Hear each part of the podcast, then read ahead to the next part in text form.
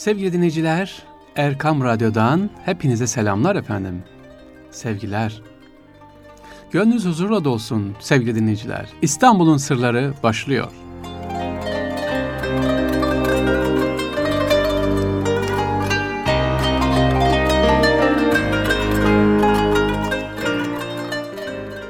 Değerli dinleyiciler, bugün İstanbul'un sırlarında İstanbul'un bilinmeyen yönlerini keşfetmeye adım adım devam edeceğiz efendim. Neredeyiz bugün? Kuşların konmadığı camideyiz. Evet, kuşların konmadığı bir cami varmış. Üsküdar'da gittik, onu bulduk ve hakikaten kuşların niye konmadığını anladık efendim. Şemsi Paşa Camii. Evet, onu anlatacağız bugün size efendim. Üsküdar'daki hikayesi bol ve kuşların konmadığı bir cami. Efendim Üsküdar'a Eminönü'nden gelirken ya da Beşiktaş tarafından gelirken sizi sahilde bir cami karşılar. Hepinizin bildiği, Üsküdarlıların çok iyi bildiği Şemsi Paşa Camii'dir bu. Camiden sahili seyrederim, şöyle karşı kıyılara bakalım diye sakın düşünmeyin. Hele hele rüzgarlı havalarda oralarda durulması biraz zordur.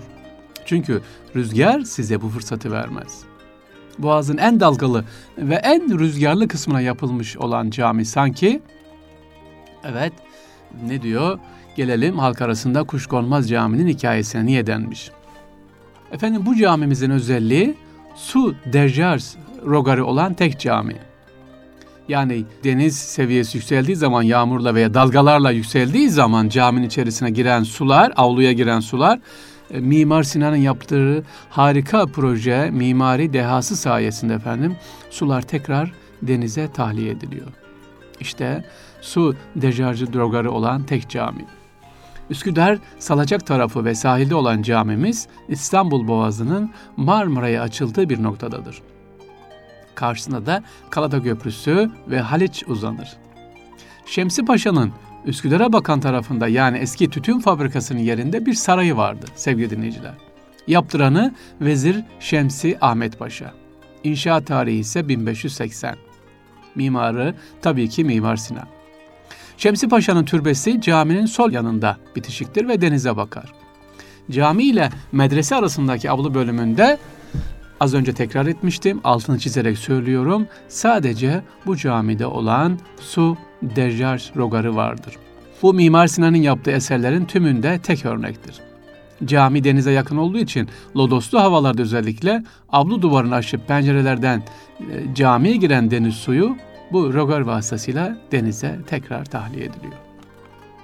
Ha peki e, bu caminin başka bir özelliği var mı dedik. Su de, tahliye kanalı var eyvallah. Başka caminin kubbe aleminde ise yıldız değil güneş vardı efendim.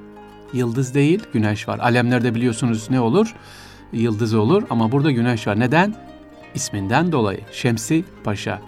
Evet Şemsi Paşa Camii diğer camilerden farklı olarak kubbesindeki yıldız bulunurken bu caminin kubbesinde güneş amblemi vardır. Buraya güneş şeklinde bir alem konulmuş olmamasının sebebi e, sahibinin Şems, güneş adını taşımasıyla açıklanmaktadır. Yani niye burada e, güneş şeklinde bir alem var dersek ismi Şemsi Paşa, güneş oradan geliyor onun için. Efendim cami avlumuz L planında olup avlu kısmında kapısından girişte solda görülmeye değer tarihi bir çeşme, su haznesi vardır. Evet, üçüncü sırrımız işte bu caminin özelliği e, L şeklindeki hazirenin içerisinde bulunan su haznesi olması. Cami kıble duvarı ile avlu arasında 15 kadar tarihi kabir taşları var ki haziresi çok önemli. Burada o dönemin ünlü isimleri yatıyor. Allah hepsine rahmet etsin. Efendim gelelim camimiz neden kuşkonmaz? Girişte açıklamıştım ama hikayesinden açıklayalım. Bu camiye ve minareye kuşkonmaz denir. Cami İstanbul Boğazı'nın Marmara'ya açıldığı bir noktada olduğu için karşısında Galata Köprüsü ve Haliç uzanıyor tabiatıyla. Şemsi Ahmet Paşa, Sokullu Mehmet Paşa'nın yaptırdığı camilere kuşların pislediğini görür ve Sokullu Paşa'ya Sokullu, Sokullu yaptırdığın camine kuşlar pislemiş diye takılır. Oldukça zeki bir insan olan Sokulu ise bakın şu cevabı verir. Gökyüzüne açık olan her yer kuşların pislemesine müsaittir, diyor Sokulu. Daha sonra Şemsi Paşa kendisi de cami yaptırmak isteyince Mimar Sinan'a bana öyle bir yerde cami yap ki üzerine kuşlar pislemesin demiştir. Mimar Sinan hemen araştırmaya koyulur ve camiyi Karadeniz ve Marmara'dan esen rüzgarların kesiştiği noktaya yaptırır efendim. Rüzgarın ters etkisi kuşların konmasını engellediği için minare içine girip çıkardığı uğultu da kuşları ürkütüyor ve buraya konmaları önlenmiş oluyor. Evet, neyi anlattık efendim? İstanbul'un sırlarında Şemsi Paşa Camii'ni anlattık. Üsküdar'daki tarihi Şemsi Paşa Camii'ni anlattık. Aleminde yıldız değil güneş var. İsminden dolayı Şemsi Paşa güneş olduğu için efendim e, içerisinde özellikle Lodoslu günlerde gelen deniz sularını tahliye eden tek Mimar Sinan'ın yaptırdığı e, rögör tahliye kanalı buradadır. Bu iki.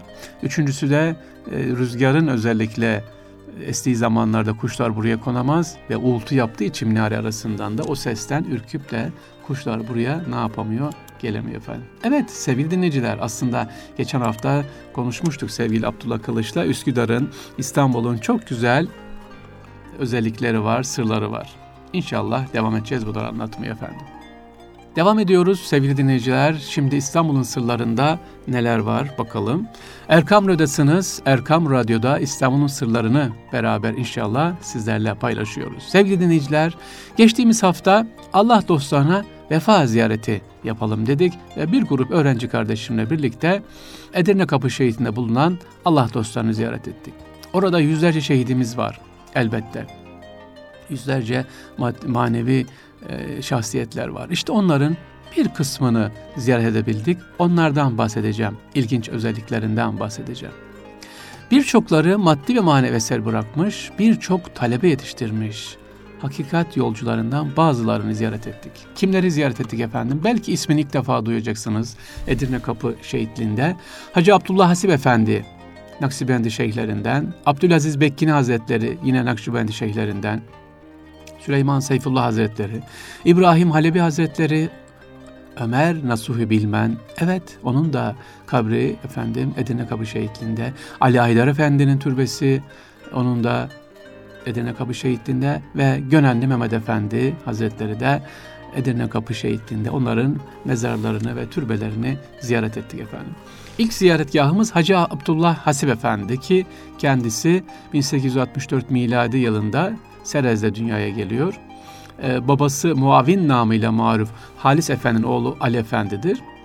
Ali Efendi Seres'te Cami Atik imamı aynı zamanda Seres Üstüyesi'nde öğretmen ve müdür muaviniydi. Kendisine müdür, muavin lakabı buradan geliyor. Efendim kimdir Hacı Abdullah Hasip Efendi? Birçok talebe yetiştirmiş. Allah dostları aynı zamanda erenler yetiştirmiş bir Allah dostu. Hacı Abdullah Hasip Efendi mezarı dediğim gibi Edirne Kapı'nın hemen girişinde, şehitliğin girişinde. Hemen yanında Abdülaziz Bekkine var. 1895'te e, doğan Abdülaziz Bekkine 1952'de vefat ediyor. Alim, muhaddis, kendisi mütefekkir, tasavvuf, tanınmış talelber arasında bakın kim var Abdülaziz Bekkine'den? Nurettin Topçu, Evet Nurettin Topçu'nun hocası Abdülaziz Bekkin Efendi Edirne Kapı Şehitliği'nde Hafız Halil Necati Coşan ve efendim Profesör Doktor Necmettin Erbakan. Kimmiş hocası? Abdülaziz Bekkine'miş. Onun da türbesi, mezarını ziyaret ettik Edirne Kapı Şehitliği'nde. Sonra sevgili dinleyiciler Ahıskalı Ali, Ali Haydar Efendi var. Ahıska 1960'da vefat ediyor Ali Haydar Efendi kendisi İslam dininin Nakşibendi tarikatının Halidiye kolunun son halkalarından Yahyalı İsmet Efendi silsilesinden gelen Nakşi Şeyhi, yine İsmail Ağa cemaatin lideri ve şeyhi olan Mahmud Efendi'nin de mürşidi Ahıskalı Aydar Efendi. İşte onun da mezarını ziyaret ettik efendim Edirne Kapı şehitliğinde. Özellikle değerli dinleyiciler buraya ziyaret ettiğimiz zaman bir diğer Allah dostu daha var burada. Gönenli Mehmet Efendi Hazretleri. Kimdir Gönenli Mehmet Efendi? Efendim Sultanahmet Camii'nde uzun yıllar imamlık yapmış olan e, bir e, dostumuz, Allah dostu kendisi birçok talebe yetiştirmiş. Özellikle Kur'an kursu öğrencilerin Kur'an öğrenmeleri konusunda emeğe geçmiş olan bir zat Gönenli Mehmet Efendi. Başka Ömer Nasuhi Bilmen demiştim efendim. Onun da mezarını ziyaret ettik. Edirne Kapı'da öğrenci kardeşlerimle biliyorsunuz özellikle Ömer Nasuh Bilmen deyince hatırlarlar sanırım. Ee, Kur'an İlmihali, e, İslam İlmihali konusunda eserleri olan, e, Kur'an çalışması olan bir alim zat. Değerli dinleyiciler İstanbul'da gezmek istediğiniz zaman her adım başına demiştim. Allah dostu var, efendim bir sır var. Yeter ki biz bu sırrın kapağını hafifçe aralayalım efendim. Onlar sizi kabul edeceklerdir, bizi e, bilgilendireceklerdir. İnşallah Rabbim istifade etmeyi nasip etsin. Yolunuz düşerse demiyorum inşallah Rabbim hayırlı bir şekilde yolunuzu düşürsün Edirne Kapı Şehitliğine. İnanın ne, şöyle hafif bir yürümeyle bir tam gününüz orada geçer ki bitiremezsiniz. Bir nice Allah dostları var, e, şehitler, şühedalar var. Üç aylar başladı malum sevgili dinleyicilerimiz. E, müsait bir zamanınızda özellikle kandil günlerinde, gecelerinde bu şehitliğimizi unutmayalım, gezelim inşallah. Evet İstanbul'un sırları devam ediyor sevgili dinleyiciler.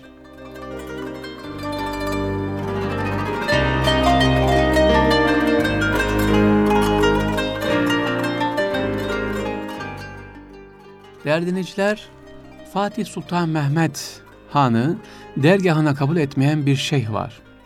Evet onu ziyaret ettik. İstanbul'u fethediyor Fatih Sultan Mehmet Han. O bir cihan padişahı ama İstanbul'da bulunan aynı zamanda hocası da olan çok sevdiği Ebul Vefa Hazretleri'nin tekkesine giremiyor. Ya iki defa kapısına gelmesine rağmen içeriden izin verilmediği için tekkeye giremiyor sevgili dinleyiciler. Peki neden Sultan Fatih'i kabul etmedi Ebu'l Vefa ve neden Fatih Sultan Mehmet Han Hazretleri daha fazla ısrar etmedi? İşte cevapları. Önce Ebu'l Vefa Hazretleri kim? Ona bakalım efendim. Önce yeri nerede? Yeri adıyla maruf olan Vefa semtinde efendim. Fatih'te hemen İstanbul Bozdoğan kemerinin arkasında Şehzadebaşı Camii'nin arkasından daha yakın gidilebilir. Vefa Bozacısı'nın da yanında efendim. Evet Ebul Vefa Hazretleri kimdir? İsmi Mustafa bin Ahmet'tir. Lakabı Müslühiddin'dir. Şeyh Ebul Vefa diye meşhur olmuştur efendim. Konya'da doğmuştur. Konyalıdır. Kendisi iyi bir tahsil görmüştür. Edirne'de e, Debbalar Camii'nde Şeyh Musluhittin Efendi'ye talep olmuştur. Ondan maddi ve manevi ilimler tahsil ediyor.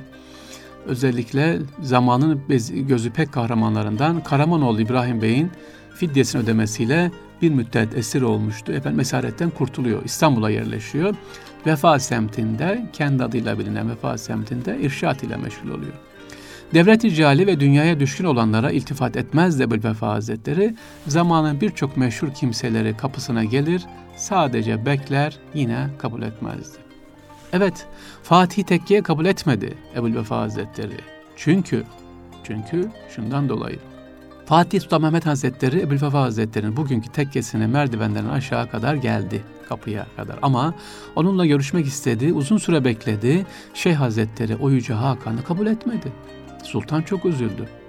Fatih kabul etmediği için kendisi de üzülmüş. Hatta iki damla gözyaşı bile dökmüştü efendim. Yanında bulunanlar, efendim neden sultanı kabul etmediniz?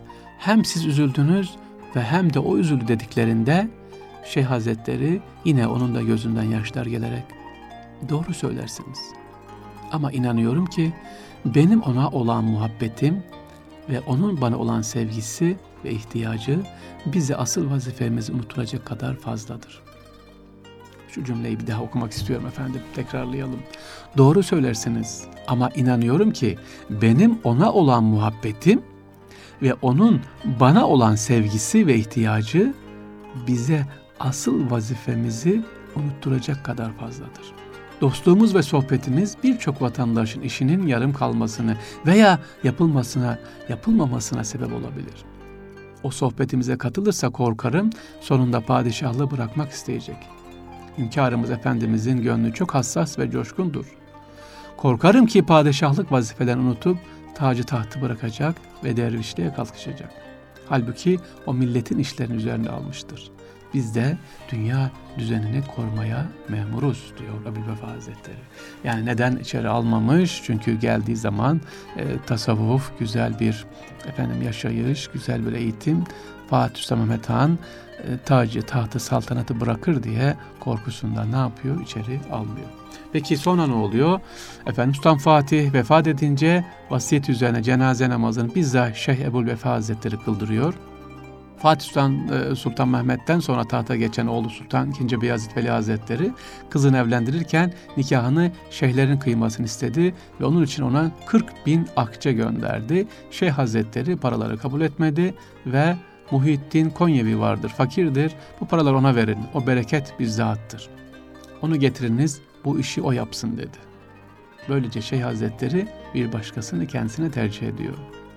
Evet Ebu'l Vefa Hazretleri sadece bir efendim e, dini alim, bir Allah dostu değil, astronomi ve astroloji ilimlerine vakıf birçok kitap yazdı, birçok da talebe yetiştirdi. Değerli dinleyicilerimiz, evet Ebu'l Vefa Hazretleri Fatih Sultan Mehmet Hazretleri almadı ama oğlunu aldı mı? İkinci Beyazıt da gelmek istedi. Rivayetlere göre Sultan Beyazıt Han da babası Fatih gibi Ebu Vefa Hazretlerini görmek istiyor. Ama yine kabul edilmiyor. Bunun üzerine ikinci Beyazıt ısrar ederek dergaha girer. Şeyh Efendi'ye haber verdiklerinde ise mümkün değil. Dünyada iken beni göremez diyerek kelime-i şehadet getirerek ruhunu teslim eder. Padişah ikinci Beyazıt geldiğinde yüzünü açıp görmek ister ama bu sefer de şey yüzünü eliyle kapatmıştır. Cenaze namazını Ebu Vefa Hazretleri'nin cenaze namazını Sultan II. Piyasıtan kıldırmıştır. Evet, bu mübarek zata biz de efendim Fatihalar hediye ediyoruz. Onun verdiği mesajı da inşallah alırız, yaşarız efendim. Ebu Vefa Hazretleri Allah dostu.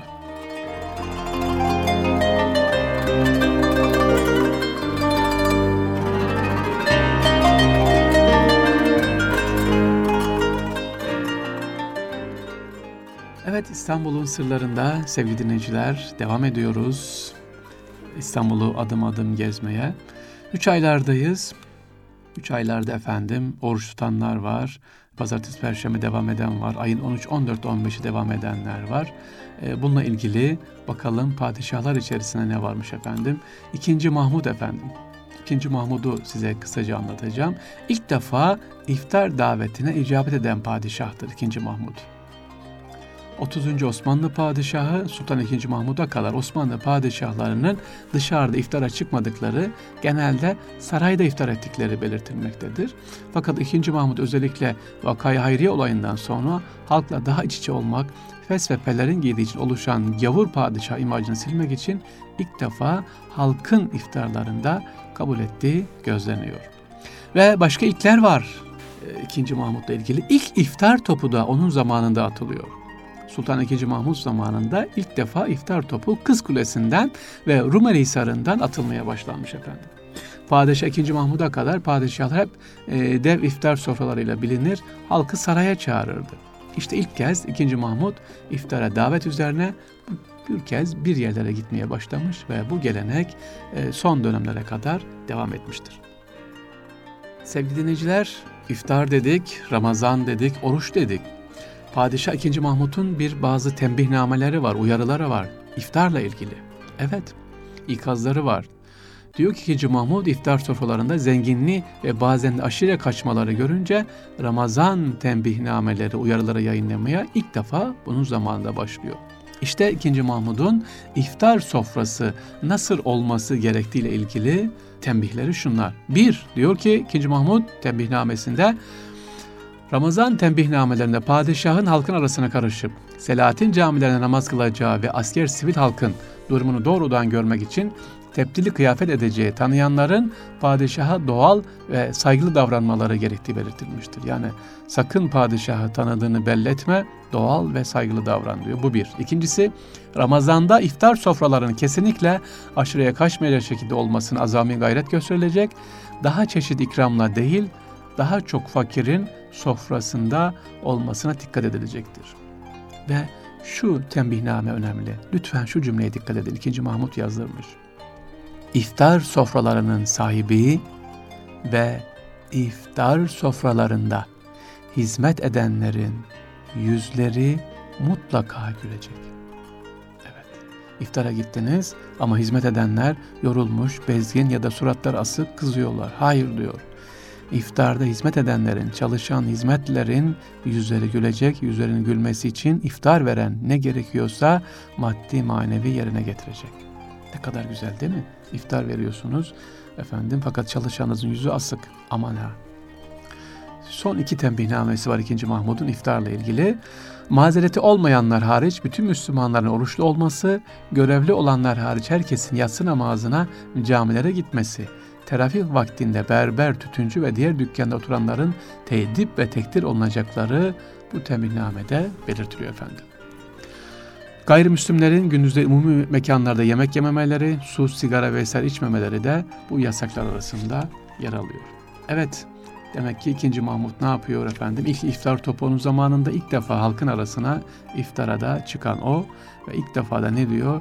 Akın diyor Ramazan iftarı verenlerin yüzleri gülsün diyor.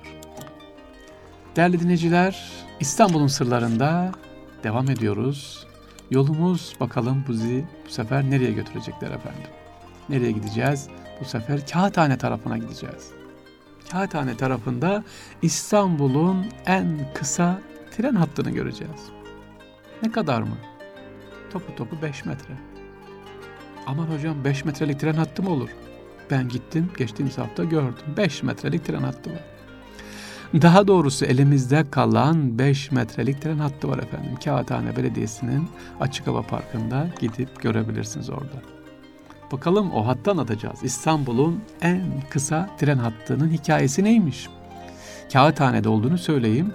Bu tren hattının uzunluğu, esas uzunluğu ve şu anki durum hakkında bakın nasıl bir hikayesi var sevgili dinleyiciler. İşte İstanbul'un en kısa tren hattı.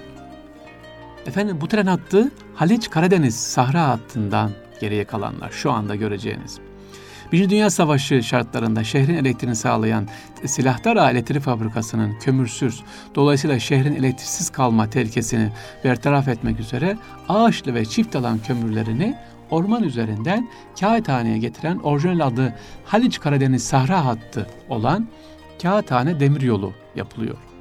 İşte şu anda elimizde Kağıthane Demiryolu'nun son parçası var. Toplam efendim 3-4 metre uzunluğunda.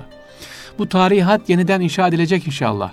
1914-16'da kurulup 1952'de kaldırılan bu hat 1999'da e, Kağıthane Belediyesi tarafından yeniden keşfediliyor ve şu anda inşallah yapımına başlanıyor. Ama orijinal halini lütfen gidip görün. Kağıthane Belediyesi'nin hemen önünde efendim o hat kurulmuş. Hatla ilgili bilgi vermeye devam ediyorum. Çok önemli ve tarihi bir görev yapıyor bu hat sevgili dinleyiciler. Haliç Karadeniz Sahra Hattı 1914 yılında İstanbul'da faaliyet gösteren Silahdara Elektrik Santraline şehrin kuzeyindeki linyit ocaklar arasında kurulan demir yolu. Çok önemli ve tarihi bir görevi başarıyla yerine getiriyor. Faaliyete geçtiği ilk dönemlerde Zonguldak'tan çıkartılarak deniz yoluyla İstanbul'a getirilen kömürü kullanan Silahdara Santrali, Birinci Dünya Savaşı yıllarında kömür temininde sıkıntı yaşamaya başlıyor. Zonguldak'tan kalkan şirketi Hayriye gemileri Karadeniz'e Rus donanması tarafından batırılıyordu. Şehirde elektrik üreten tek tesisin kömür sıkıntı yaşaması nedeniyle e, şehrimizin, İstanbul'umuzun elektriksiz kalması söz konusuydu. İşte bu yüzden e, Osmanlı Anonim Elektrik Şirketi en ucuz ve en kısa yoldan kömür bulmak için bir takım çareler aramaya başladı. Enver Paşa bu işle bizzat ilgileniyor. 1 Şubat 1915 tarihinde hattın ilk ayağı olan Silahdara Ağaçlı arası Dekovil hattının inşasına başlandı. Hattın yapımını Ayasepenos Şimendifer Alayı ve Çorlu Amele Taburu üstleniyor efendim. Hattın ilk ayağı kısa bir sürede bitirilip Temmuz ayı içinde hizmete alınıyor. Ağaçlı kömürleri giderek katlanan elektrik gereksinimine e, cevap veremez hale gelince bu sefer Çift Alan köyünden ocaklarla demir yolu ikinci bağlantı kuruluyor. Bu da 30 Haziran 1916 tarihinde çalışmaya başlıyor efendim. Burası e, çalışmaya başlıyor. Günlük toplam sevgili dinleyiciler 960 ton kömür taşınıyor. 960 ton kömür taşınıyor. Evet İstanbul'un elektrik ihtiyacını 960 ton kömürle karşılanıyormuş. Şu anda Kağıthane'de göreceğiniz e, hat, 4 istasyonlu hat. E, 4 istasyonu vardı bunun. Şehre en yakın istasyon efendim 200 ee, kilometredeki Kağıthane istasyonuydu. Burada hattın yapılmasından ve işletilmesinden sorumlu komutanlığı merkez binası var. Bir diğer istasyon ise 500 metre ilerideki Kemerburgaz istasyonu. Bir Dünya Savaşı bitip kömür sevkiyatı olan düzene kavuşunca İstanbul'un kuzeyindeki kömür ocakları eski önemini yitiriyor. Hat 1922'de ticaret nezaretine, Cumhuriyet ilanından sonra ise iktisat vekaletine veriliyor. 1956 yılına kadar bu hat aralıksız kullanılmış ama Ondan sonra ne oluyor derseniz hattın rayları hurdacılara gidiyor efendim. Yani e, silahlı kuvvetin elinde kalan son lokomotif ve vagonların hurdaya çıkarmasıyla hat tümüyle düşmüş oluyor. Kaderine terk edilen bu hattımız zamanla toprağa gömülüyor. Açıkta kalan bölümler ise hurdacılar tarafından sökülüyor. İşte bugün gidip de tekrar ediyorum yolunuz düşerse Kağıthane'deki bu hattı görün. İnşallah yeniden e, açılacağı söyleniyor bitmek üzere inşallah. E, elimizde ben gördüm bizzat e, yaklaşık 4-5 metrelik bir hat yapılmış Kağıthane Belediyesi tarafından sağ olsunlar. Orada bu hattı görebilirsiniz sevgili dinleyiciler. Evet sevgili dinleyiciler İstanbul'un sırlarındayız. Bugün hızlı bir şekilde İstanbul'u geziyoruz. Üsküdar e, Şemsi Paşa Camii dedik. Efendim oradan çıktık. Edirne Kapı Şehitliği dedik. Ebu Vefa Hazretleri dedik ve İstanbul'un en kısa tren hattı dedik. Şimdi ise bir camimiz var efendim. Ondan bakılı anlatacağız size. Hangi camimiz? Ee, bu camimiz yine Kağıthane'deki e, camimiz. Onu anlatacağız. Kağıthane Deresi üzerinde kurulan güzel ve zarif camiyi anlatacağız. Sadabat Camii ya da diğer adıyla Azize Camii. Efendim bu camimiz yıkıldı, yakıldı, yeniden yapıldı, yağmalandı, define arandı. Şimdi de sessizce cemaatini bekliyor. Evet, Sadabat Camii değerli dinleyiciler. Bu camimizin özelliği ise efendim iki kişinin aynı anda ezan okunduğu bir ilginç minaresi var. Sadavat camimizin özelliği cami dönemin batı mimar etkileri yapılmış çift sıra pencereleri ve muntazam kesme taştan duvarlar üzerine ahşap bir kubbe bulunur. Ee, mihrap ve duvarlarında süslemelerden günümüzde sadece mihraptakiler var görmenizi tavsiye ederim. Ee, kara bir yapıya sahibi olan bu camimizin neogotik üsluba sahip minaresin içinde her biri yüz taş basamaktan oluşan iki ayrı merdiven bulunmaktadır. Birine cami içinden, diğerine ise bahçeden girilir. İki kişi aynı anda birbirini görmeden şerefeye çıkabilir. Şerefesinde zarif sütunlar ve sütun başları yapılmış, gölgeliği 1940 e, tamiratın sökülmüş, bir daha da maalesef yerine takılmamış. Efendim bu camimiz demiştim ki yıkıldı, sonra yapıldı, yakıldı. Sonra yeniden yapıldı, bu sefer yağmalandı. Evet. Sonra ise define var diye cami didik didik edendi efendim. Sadabat Camii ya da Aziziye Camii. İkinci Dünya Savaşı'nda yağmalanıyor. 1904'te tamirat geçiriyor.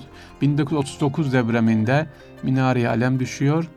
Özellikle kandilleri, kapı ve pencere kanatları yağmalanıyor, camları kırılıyor, kristal avizesi, kubbe ve kurşunları parça parça sökülüyor da kimse bir şey demiyor. Evet, cami, bir cami yağmalanıyor efendim 1902. Dünya Savaşı'nda. Sonra Azize Camii gül ve lalelerle bezel içinde bir namazgah bulunan bahçesinde mermer süs havuzu 1974'te e, yok ediliyor. Şerefe ve havuzdan geriye kalan parçalar 97'de Kağıthane Belediyesi tarafından korumaya alınıyor sağ olsun. Kubbe alemi çalınmış, pencere pervazlarının bazıları düşmüş olan bu camimiz 1900 efendim özellikle 80'den önce de zemininde altı bulma ümidiyle kazılar yapılmış. Bu cami. Aziziye Cami ya da Sadabat Cami. Şu anda ise cemaatini bekleyen diğer camiler gibi efendim sessiz sedasız Kağıthane Deresi'nin içerisinde sizlerin ziyaretini bekliyor. Evet üç aylarda isterseniz bir program yapın sevgili dinleyiciler. Edirne Kapı Şehitliğini e, ziyaret edin. Böyle Allah dostlarını ziyaret edin. Kendinize efendim Böyle vaktinizde ne yapayım derseniz ilginç camileri inşallah görün. Erkam Radyo sitemizde bunları anlatıyoruz. Geçmiş programlarımızı dinleyebilirsiniz. Orada size bilgiler veriyoruz. İnşallah bu üç aylarımızı çok güzel bir şekilde değerlendirebilirsiniz sevgili dinleyicilerimiz. İstanbul'u gezerek hem ziyaret hem vefa duygusu içerisinde İstanbul'umuzu inşallah sevip ve bizden sonra gelecek nesillere aktaralım efendim. Sevgili dinleyiciler, İstanbul'un sırlarından bugün Lik bu kadar sizlere. İnşallah tekrar görüşmek üzere efendim. Allah'a emanet olunuz. Güzel bir üç aylar geçirmeniz dileğiyle. Selamun Aleyküm.